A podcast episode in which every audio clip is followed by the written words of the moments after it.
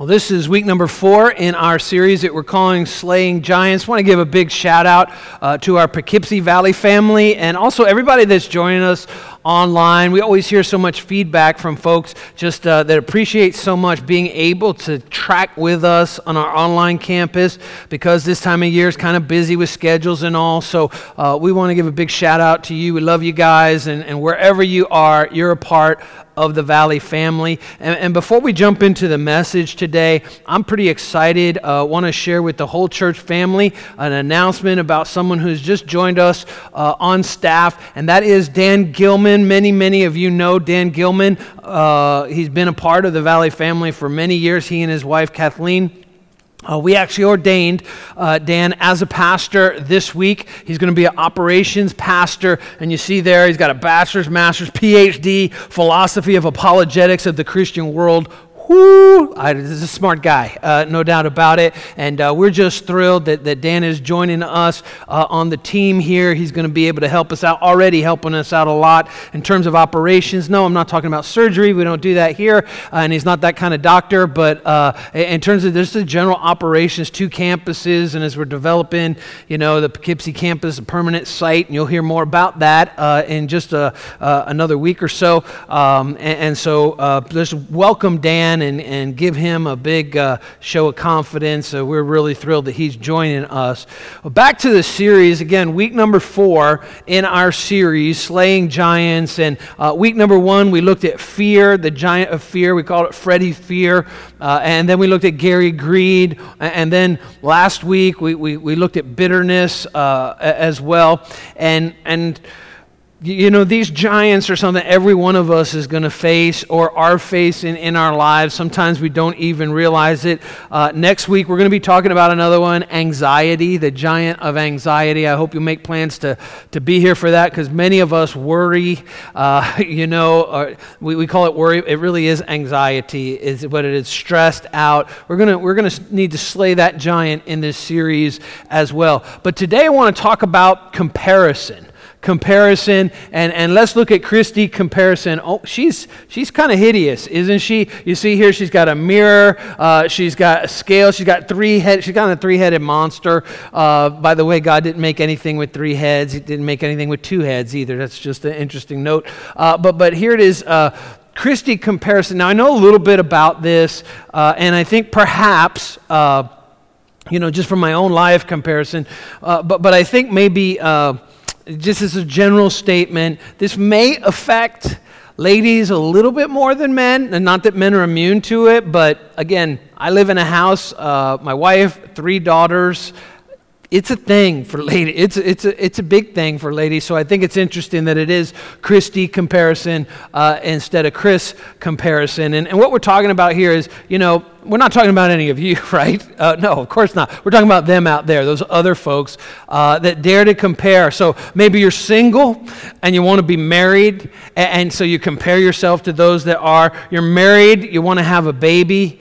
Uh, you have a baby, you're married, you have a baby, now you want a house. Uh, we compare our kids. You know, my kids are smarter than your kids. Of course, we don't say that. We just flaunt that uh, every chance we get. All the academic awards that our kids have gotten, or scholarships, or SAT scores, and uh, who's student of the week, and uh, and all these things. You know, one of the things uh, we compare as men a, lot of times our ability to provide for our families or having the latest greatest uh, and, and so we're always kind of like it's so easy that we compare. And you know we compare crazy things. Uh, uh, sometimes I've, I've, heard i've heard even ladies say this oh your hair is so beautiful. I wish you i wish i could do what you do with your hair. I, I mean for me i just I just wish I had some. I, I, I, don't care what it looked like or anything like that. And, and so we compare all kinds of things. And, and, it does, it's really easy to just to open up some social media app that we have and you begin to scroll down and you're immersed in a sea of comparison. And, and so we want to talk about this because this is a real giant that really steals our joy. And, and let me say this even uh, as I invite you to open up your Valley Christian Church app and follow along. I think you're going to want to look back at this because these are going to be some tools that are going to help you uh, when it comes to comparison and how we can slay Christy comparison here. Uh, let me just say this from the start. Like I said, it's so easy. You just open up an app, social media app on your, uh, on, on your phone or your computer, and you're immersed in a sea of comparison. Let me just say this stop comparing yourself uh, with, with, with people's posts on social media, because here's the thing if their life was so awesome, they wouldn't have the time to post all the pictures they do. There's just a thought.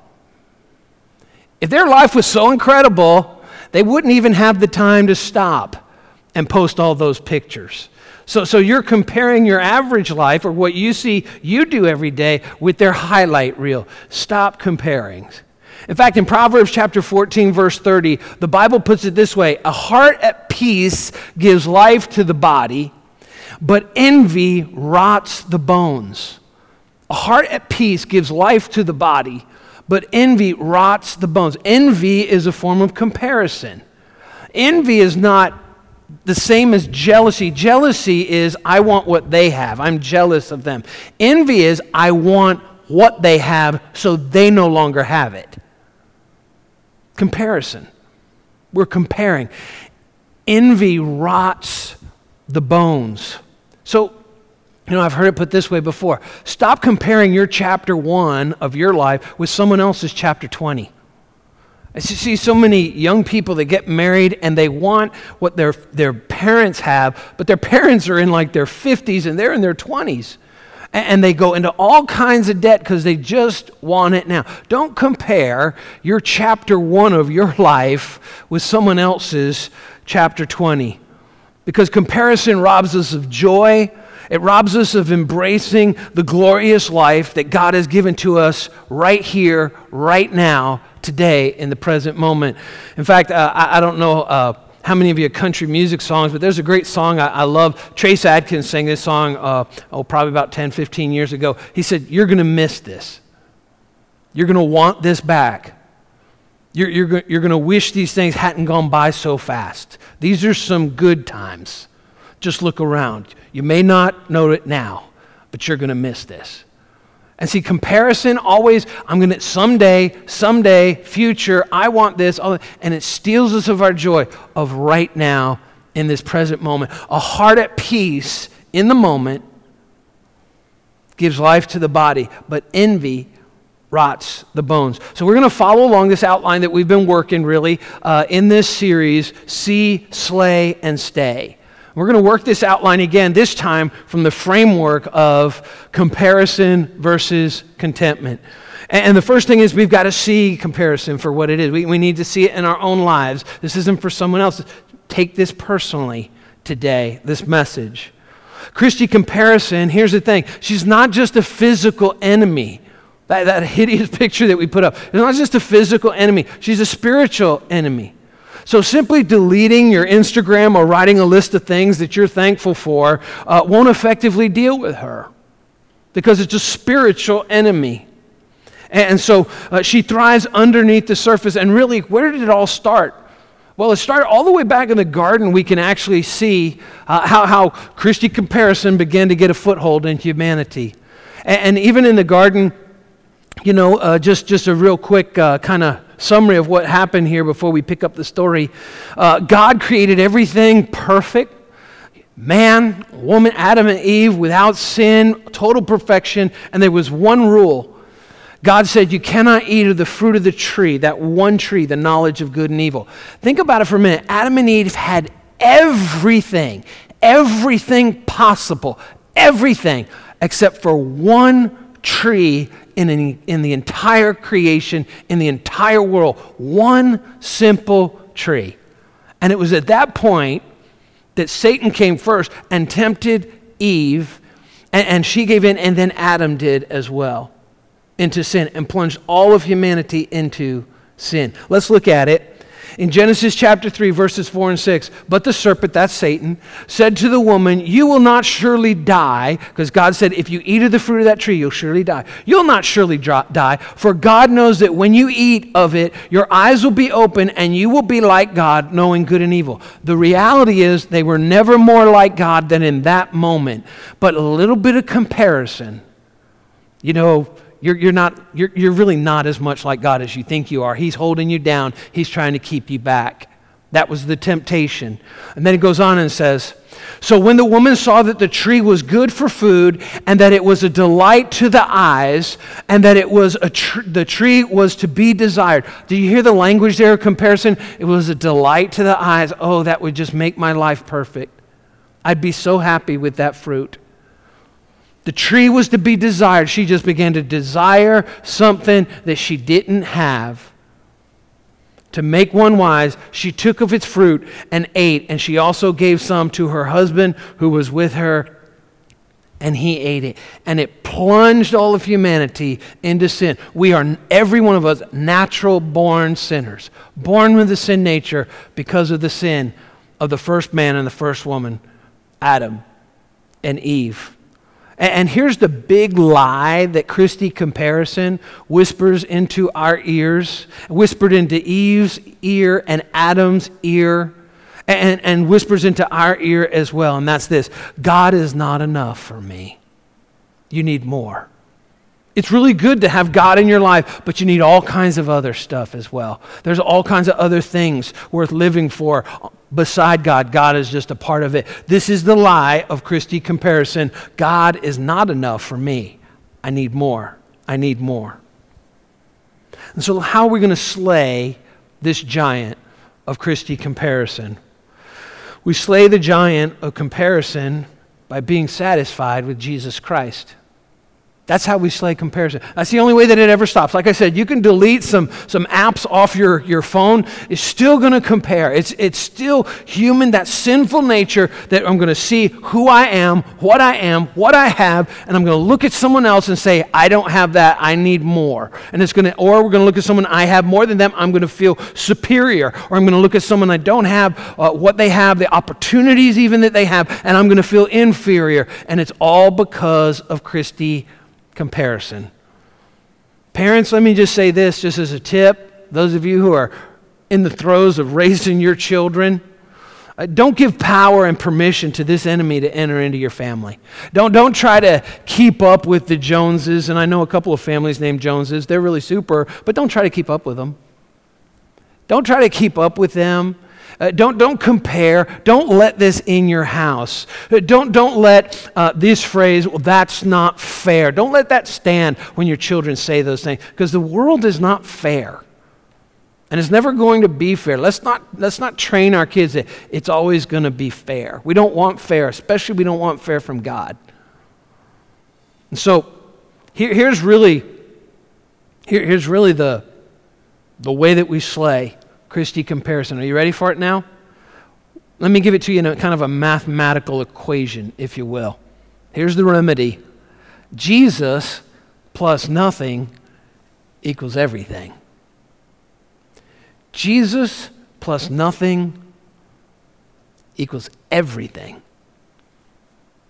That we're content with our relationship with Christ. You and I were created that we are longing for fulfillment, and that fulfillment comes in a relationship with Christ, a growing, thriving, daily relationship with Jesus Christ. And we try to fill it with academic awards. We try to fill it with achievements. We try to fill it with opportunities. We try to fill it with, with, with um, whatever incredible, just outdo vacation after year after year after year. More and more and more and it never fills that longing within us. Jesus plus nothing equals everything. A spouse won't do it, a child won't do it, a home won't do it, another degree won't do it, higher paying job won't do it. Jesus plus nothing equals everything. Think about it. The Apostle Paul, uh, if he was living today, he would have, I, I think, like a, a, huge Instagram and Twitter following. Uh, he, his about section on Facebook, would, his profile would be ridiculously impressive. I, I mean, he was just, uh, just a, a, man's man. He was at the top of his game in Judaism, all, all, of these things. Pharisee of the Pharisee, teacher of the law, so much respect, uh, so much admiration from so many people. And listen to what the Apostle Paul wrote when he was in prison in Philippians chapter 3, verses 7 and 8. He says, But whatever gain I had, I counted as loss for the sake of Christ. Jesus plus nothing equals everything. Indeed, I count everything as loss because of the surpassing worth of knowing Christ Jesus, my Lord. For his sake, I have suffered the loss of all things, and I count them as rubbish in order that I may gain Christ. He, he says it's garbage. That's what that word rubbish means right there. He says, it's garbage. All my degrees, all my achievements, all, all of the, the respect, the admiration, the fame, whatever wealth, whatever possessions, whatever position, whatever power, it's rubbish. It's nothing. It means nothing in order that I may gain Christ. It all means nothing. Jesus plus nothing equals everything. See, I've heard it put this way before. We never realize that Jesus is all we need until Jesus is all we have. And, and I've talked about this recently, you know, where, where I just encourage, like, I think every Christian ought to go to a third world nation on a mission trip. Where you stay with people, they have absolutely nothing I, mean, even when I say that, just these vivid memories come to my mind of experiences that, that Susie and I and our family have had in the, the, the most impoverished nation in all of Europe and, and the poorest part of the most impoverished nation in all of Europe. And, and they have nothing, but you know what they have? They have joy, they have contentment, they have peace because they have Jesus. They have Jesus. Jesus plus nothing equals everything. That's how we slay this giant of Christie comparison. I don't need more in order to be fulfilled. Let me, let me just talk about me. I don't need a bigger church. I, I don't need more Twitter followers. I don't need more Facebook friends. None of those things are bad, but if that's where I'm finding my value, it'll never satisfy. It'll never satisfy. You know, because too many of us, we're living for likes, but we're longing for love. We're living for likes, but we're longing for love. And that love is found in Jesus Christ alone. His unconditional, life changing, transformative love. Jesus plus nothing equals everything. So we we, we see this giant for who it is. Christie comparison. We slay this giant Jesus plus nothing equals everything. Now, in the remainder of the time, and I know I got here in a hurry because I want to slow down, just want to gear down right now. I want to talk about how we can stay free. How we can stay free. And, and actually, uh, what I want to share with you right now, I, I, found in a book when I started this series. Uh, my daughter Michaela came to me and she's like, Dad, you know, Louie Giglio wrote a book called Slaying Goliath. Same kind of idea. I was completely unaware of it, and she'd been reading it, and, and I started reading through it. It's an incredible book, it really is. And, and, uh, and I want to share with you and during this, this stay part how, how to stay free of Christy comparison, because I think Louie did a great job of, explaining this when it comes to as we're talking about it today, uh, he was talking about a different giant, but as we're talking about it today, comparison. Staying free from Christie comparison. How are we going to stay free? We have to first know how, mu- how valuable we are to God. That our value isn't in our accomplishments, our value isn't in our achievement, our value isn't in our possessions or, or anything else. Value comes because God plays value on you and on me. Maybe you're saying, well, what do you mean? I don't, I don't feel valuable to God. Again, I love how Lou Giglio put this. He said, You're worth Jesus to God.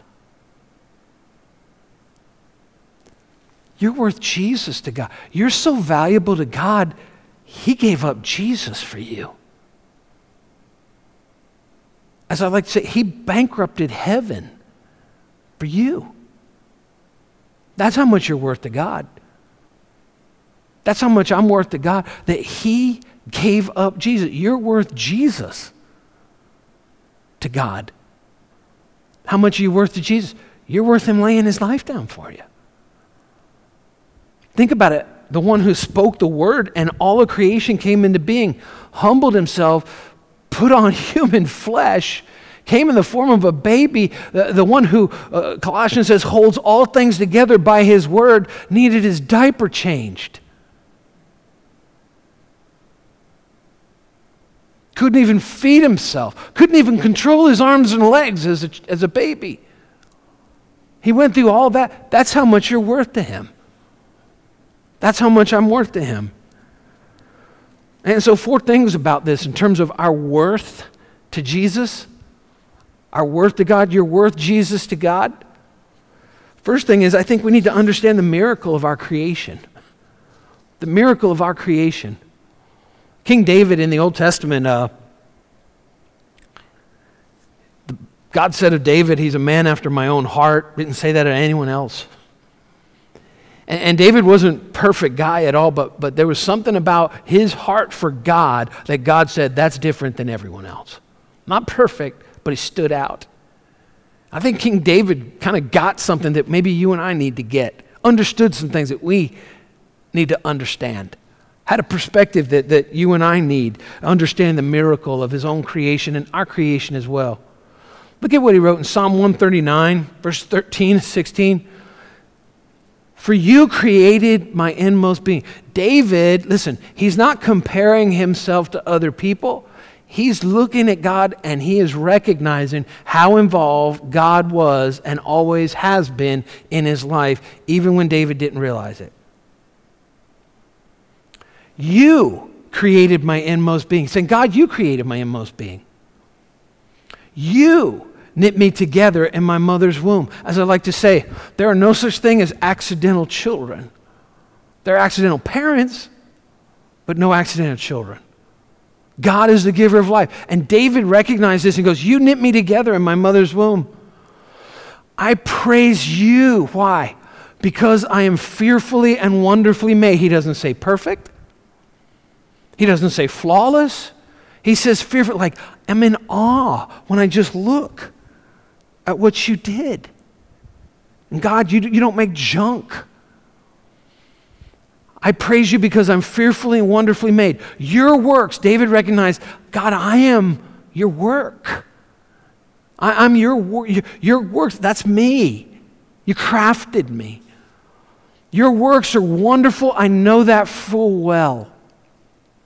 My frame was not hidden from you when I was made in the secret place, again, in my mother's womb, you, you saw me there. You were involved with that. You were involved with the details of my life.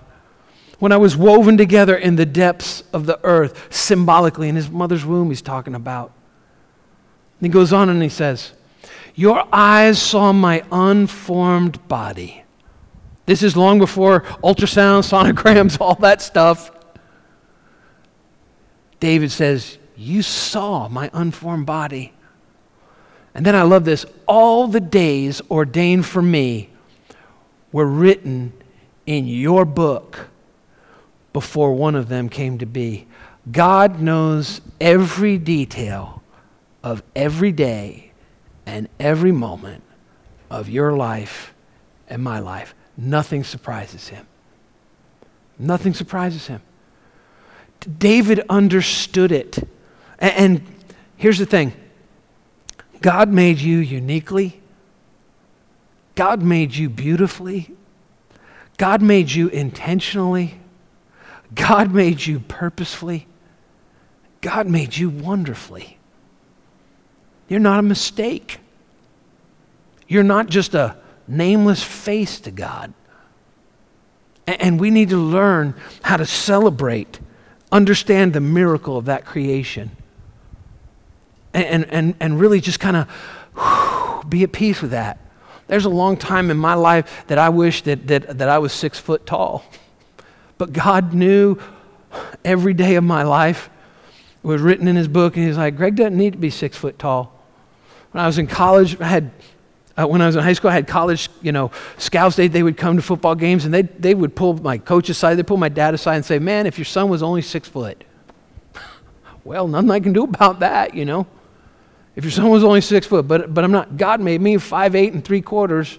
Don't sell me short of that three quarters. I round up five foot nine, okay? It's what my driver's license says, so it's kind of legal. And, and I just wanted to be six foot because I had a different plan for my life. But God had written in His book every one of my days that He ordained before they ever came to be. Same thing for you. God, God chose your eye color. God chose the shape of your nose, your face, your ears, your, your hands, all those things. And this is why it's, it's not fair to compare. When, when compare our physical appearance, even. Well, you know, you know I, I wish I was this size or I wish I was this tall, or I wish I was more intelligent, all these things. God created you for exactly what He planned and purposed you to be. You're uniquely, God made you uniquely, beautifully, intentionally, purposefully, and wonderfully. Here's the second thing that we need to, to understand. If we're going to keep this, this giant dead of Christy comparison and not, not breathe life back into her once we slay her, Second thing is this celebrate the mystery that Jesus chose you. You're chosen. You're chosen. Jesus chose you. Look at what the Bible says Ephesians chapter 1, verse 4. Even before he made the world, God loved us and chose us in Christ to be holy and without fault in his eyes. You're chosen. And, and, that should never give you, that should never give me, that should never give any follower of Jesus Christ some sort of feeling of superiority. The response and understand that God chose us even before He created the world, it should bring humility. Humility. There's no room for arrogance in the life of a Christian. Humility. That He chose me. This is, this is one of the great doctrines of the Christian faith, and that's the doctrine of adoption. You know, when it comes to adoption, even naturally, we have a lot of families in our church that have adopted kids. The, the kids don't choose the parents, the parents choose the kids. They make the choice. And, and, that's just like the doctrine of adoption. That's just exactly, even before He made the world, God loved us and chose us in Christ to be holy and without fault in His eyes. You know, and, and maybe, maybe you're here today and you didn't come from a very good family. Maybe it's been just a struggle. Maybe you're actually a child that was adopted. Now you're grown or, or still in a home like that. You know, I, I think this, and that's not what this message is about the doctrine of adoption, but it's, it's so powerful. And, and, even, even David understood this, who was rejected by his family. You know, his, his father Jesse, when the prophet came to anoint one of his sons, Didn't even call him in from the field. Totally just, just thought, man, that David will never add up to anything. But, but listen, I, I, I love this. In Psalm 27, David said, Even if my father and mother abandon me, the Lord will hold me close. The Lord will hold me close. It's kind of like a story, you know, of the family that I heard of that had adopted a boy. They already had a couple of kids, and they adopted a young boy. And, and you know how siblings are, even, even in a family like that. Uh, they're, just needling this, this little boy, and, and the siblings, when the parents are there, you know, you're adopted. Nah, nah, nah, yeah, you know, you're not really one of us, you're adopted. And, and then all of a sudden, there was like this, this like divine moment of wisdom that came from this little boy. And this little boy said, Hey, listen, let me tell you something about being adopted. You know what? For every one of you, mom and dad had to take whatever God gave them, but they chose me. They chose me. Uh, all of a sudden, things got real quiet in the room. Adoption. He chose us. Jesus also talks about this in John chapter 15, verse 16. He says, You did not choose me, He, he's talking to his disciples, he's talking to you and me too. He goes, You didn't choose me, but I chose you and I appointed you so that you might go and bear fruit, fruit that will last. I chose you that you would become more and more like me. You didn't choose me, I chose you. And so we need to celebrate that mystery that Jesus chose you. Jesus chose me. And then here's the third thing we need to grasp how costly it was for Jesus to rescue you. You and I need to grasp how costly it was for Jesus to rescue you. He gave it all. That's how valuable you are. That's how important you are. That's how personal God wants us to make salvation. Ephesians chapter 1, verse 7 and 8. It says, In him, that is Jesus, in him we have redemption through his blood. That's how much it cost. It cost Jesus everything. Everything. In him we have redemption through his blood, the forgiveness of sins in accordance with the riches of God's grace that he lavished on us. He adopted us, he chose, and now he wants to lavish his grace upon you and lavish his grace upon me in this life. His empowering presence to fulfill the purpose and plan that he created us for, that he created you for, and that he created me for as well.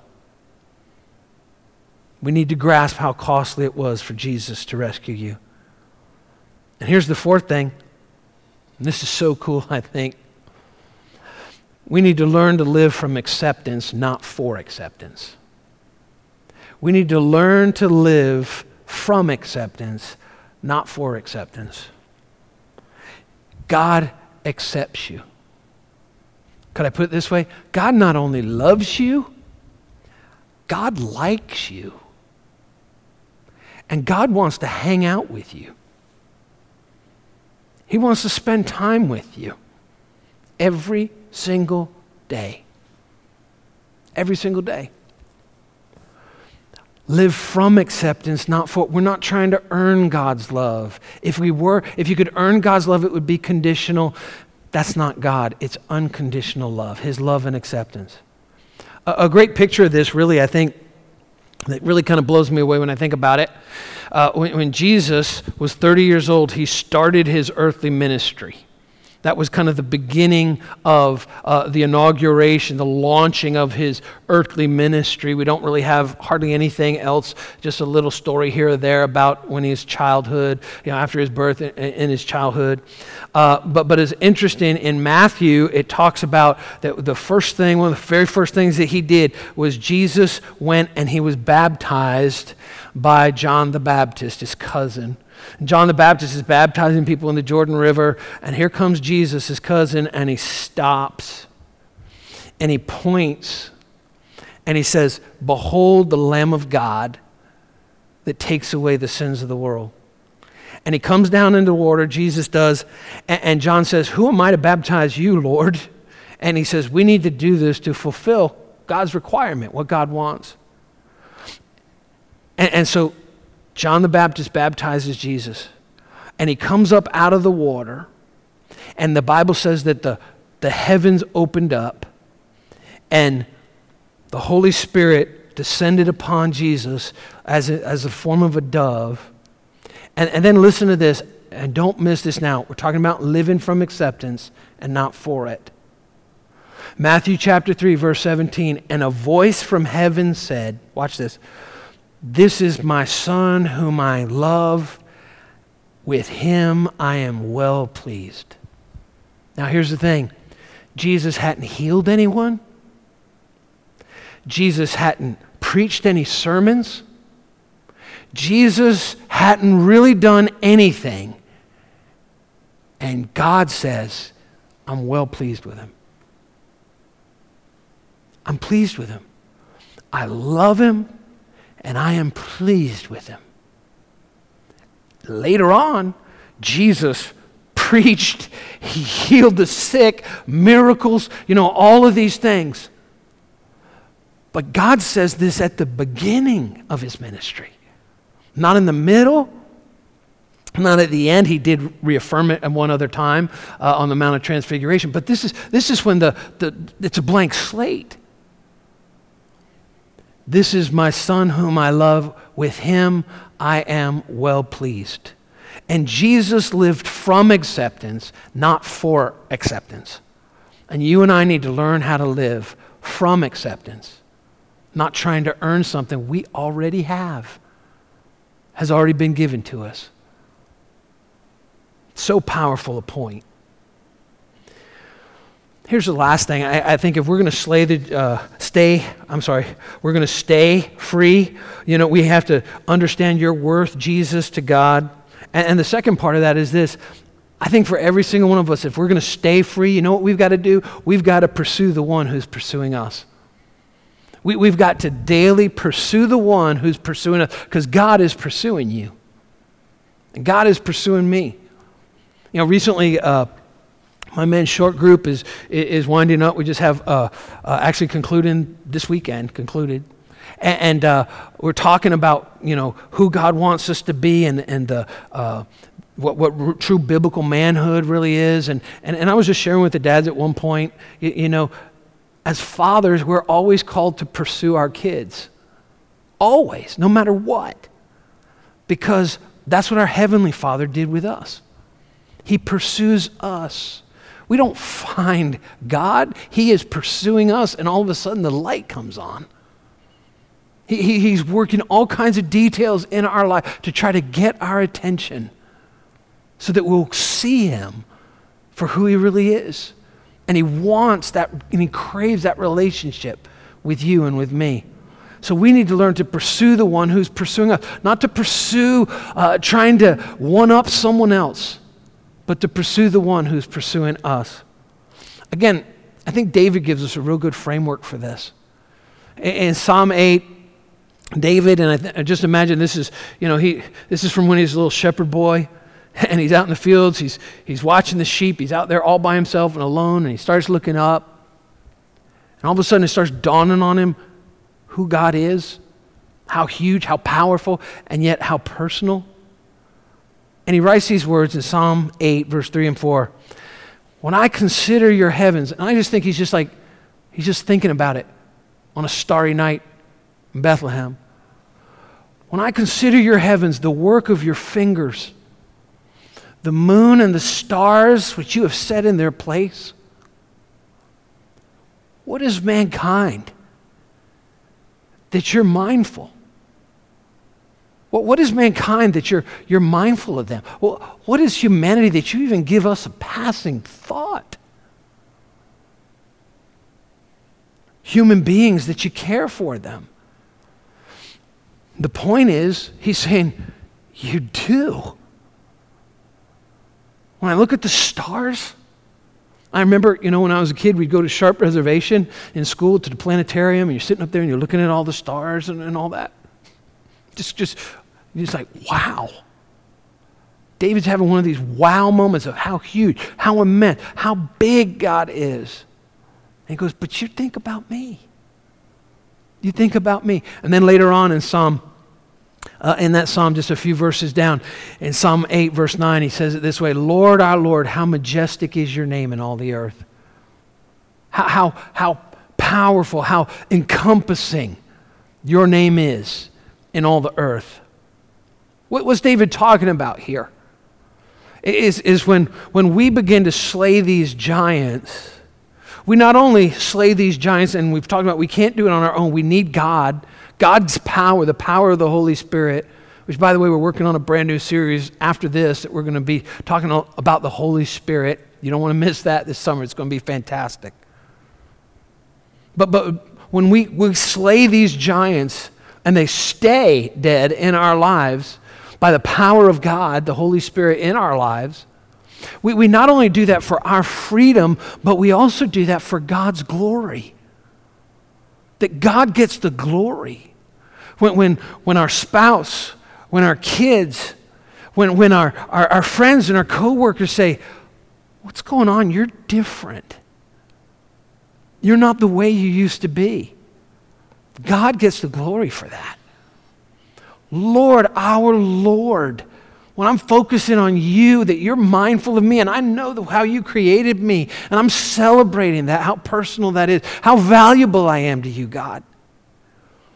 How majestic is your name. We make God's name famous through the freedom that we live out in our lives. That's what God's after. With God's power, we slay giants so we get free, but we also slay giants so God gets the glory. And God gets the glory when we stop comparing ourselves to others. And instead, we praise Him and we focus on Him and we lean in to His Holy Spirit and the power He wants to give us. And we allow that Holy Spirit to change us into the people we were created for. And we reflect that freedom in our lives. God gets the glory. And so I just want to end with this right now. I want to go back to that statement. because I think it's, it's kind of the punchline to this whole message. You are worth Jesus to God. You're worth Jesus to God. That's how valuable you are.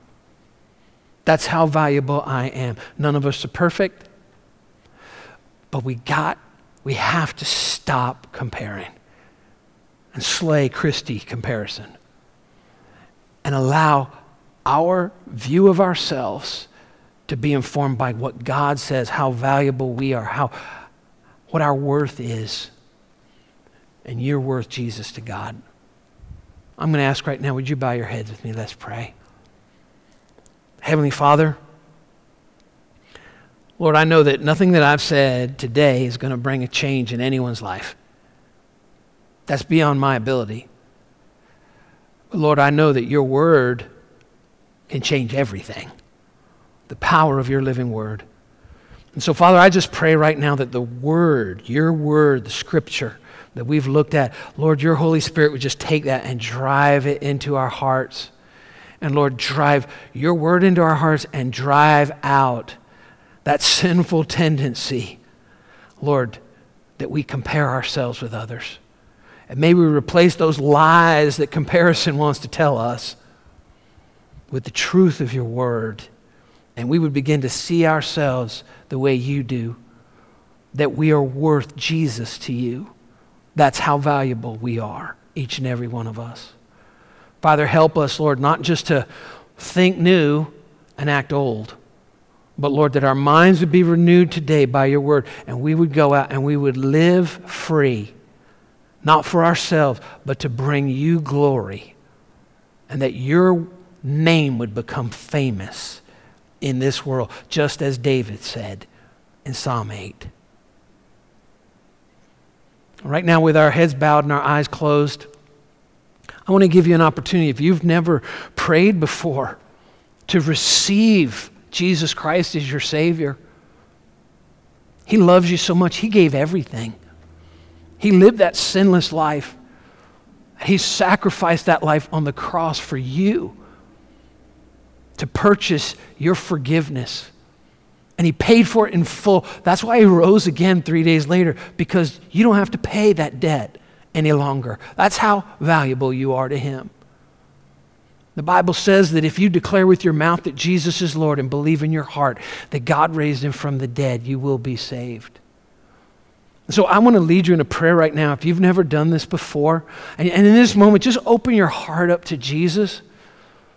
And as you open up your heart, I just want to lead you in this prayer that you can repeat after me to invite Jesus Christ, to receive him as your Lord and as your Savior, and then to walk with him from this day forward. He's the one that gives us the power to slay comparison and all these giants we've been talking about. So if you've never done it before, just open your heart up now and repeat these words after me Heavenly Father, forgive me of my sin. I turn from my sin today. Jesus, I receive you as my Lord and Savior. Thank you for living for me, for dying for me, for rising from the dead for me. Thank you for your forgiveness. Jesus, I ask you to lead me today. Guide me. Direct me. And I will follow you from this day forward. Thank you for being my Lord and Savior today and forevermore. In Jesus' name, amen.